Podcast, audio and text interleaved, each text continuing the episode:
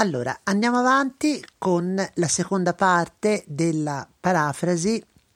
e del commento al primo capitolo del convivio. Eh, abbiamo detto che eh, secondo Dante sono quattro ragioni quelle che possono impedire gli uomini eh, dalla ricerca eh, della conoscenza e eh, possono tenerli lontani da questo naturale desiderio di conoscere grazie al quale potrebbero raggiungere la perfezione della loro anima. Sono quattro ragioni, due che riguardano l'interno dell'uomo, due che riguardano l'esterno dell'uomo. E cosa ci dice Dante? Ci dice che due di queste ragioni, la prima che riguarda la,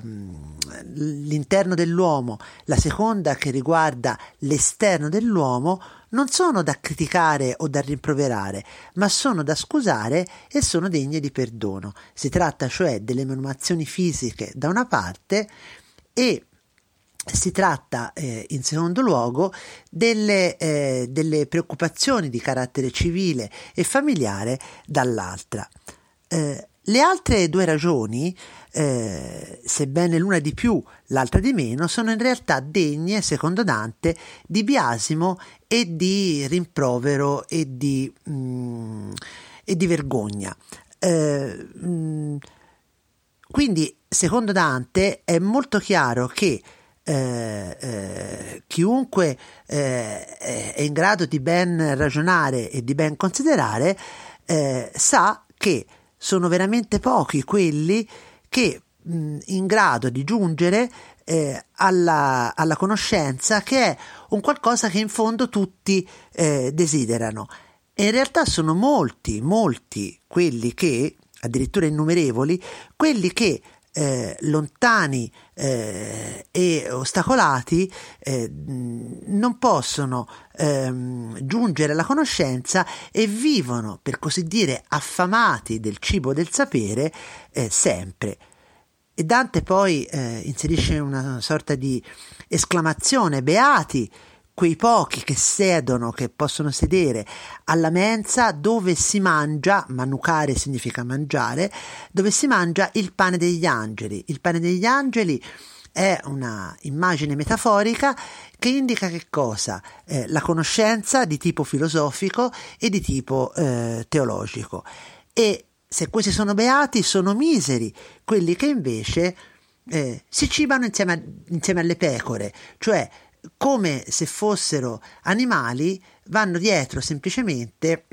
ai bisogni e alle necessità di tipo, eh, di tipo materiale. Eh, ma dal momento che, ci dice Dante, eh, ogni uomo è per natura amico e solidale nei confronti degli altri uomini, e dal momento che ciascun amico di solito eh, si duole del difetto, delle mancanze di coloro che gli ama, eh, coloro che hanno la possibilità di cibarsi all'alta mensa della conoscenza non sono senza misericordia verso coloro che vedono mh, mm, cibarsi eh, insieme con gli animali eh, eh, in una sorta di bestiale pastura, lo chiama Dante, e di coloro che se ne vanno in giro mangiando erbe e ghiande. Eh, cosa rappresentano metaforicamente le erbe e le ghiande in questo contesto? Eh, I desideri bestiali, i desideri materiali, eh, i vizi e le colpe nei quali gli uomini restano in qualche modo intrappolati e che li tengono lontani eh, dal naturale desiderio di conoscenza. Allora, visto che la misericordia è comunque causa di beneficio, eh, coloro che sanno eh, sono portati generosamente sempre a eh, condividere la loro ricchezza con quelli che sono davvero poveri, perché sono poveri di conoscenza e, e di virtù. E quelli che sanno sono come una fonte viva eh, alla cui acqua possono eh, attingere tutti gli altri alla cui acqua eh, si può in qualche modo refrigerare, cioè eh, si può saziare la sete naturale di conoscenza di cui Dante ha precedentemente eh, parlato. Quindi qui dobbiamo mettere in evidenza eh, alcuni concetti che sono importanti, cioè l'uomo è portato per natura a cercare di giovare agli altri uomini. L'uomo, eh, come diceva lo stesso Aristotele, è un animale politico nel senso di un animale sociale, un animale che, un essere vivente che è portato a condividere eh, quello che sa con gli altri e quindi, secondo Dante, la conseguenza eh, di questo eh, atteggiamento che è naturale negli uomini quando non è distolto da altri desideri è quello di voler condividere il proprio sapere con tutti gli altri in maniera tale da eh, riuscire ad elevare eh, gli altri uomini alla propria stessa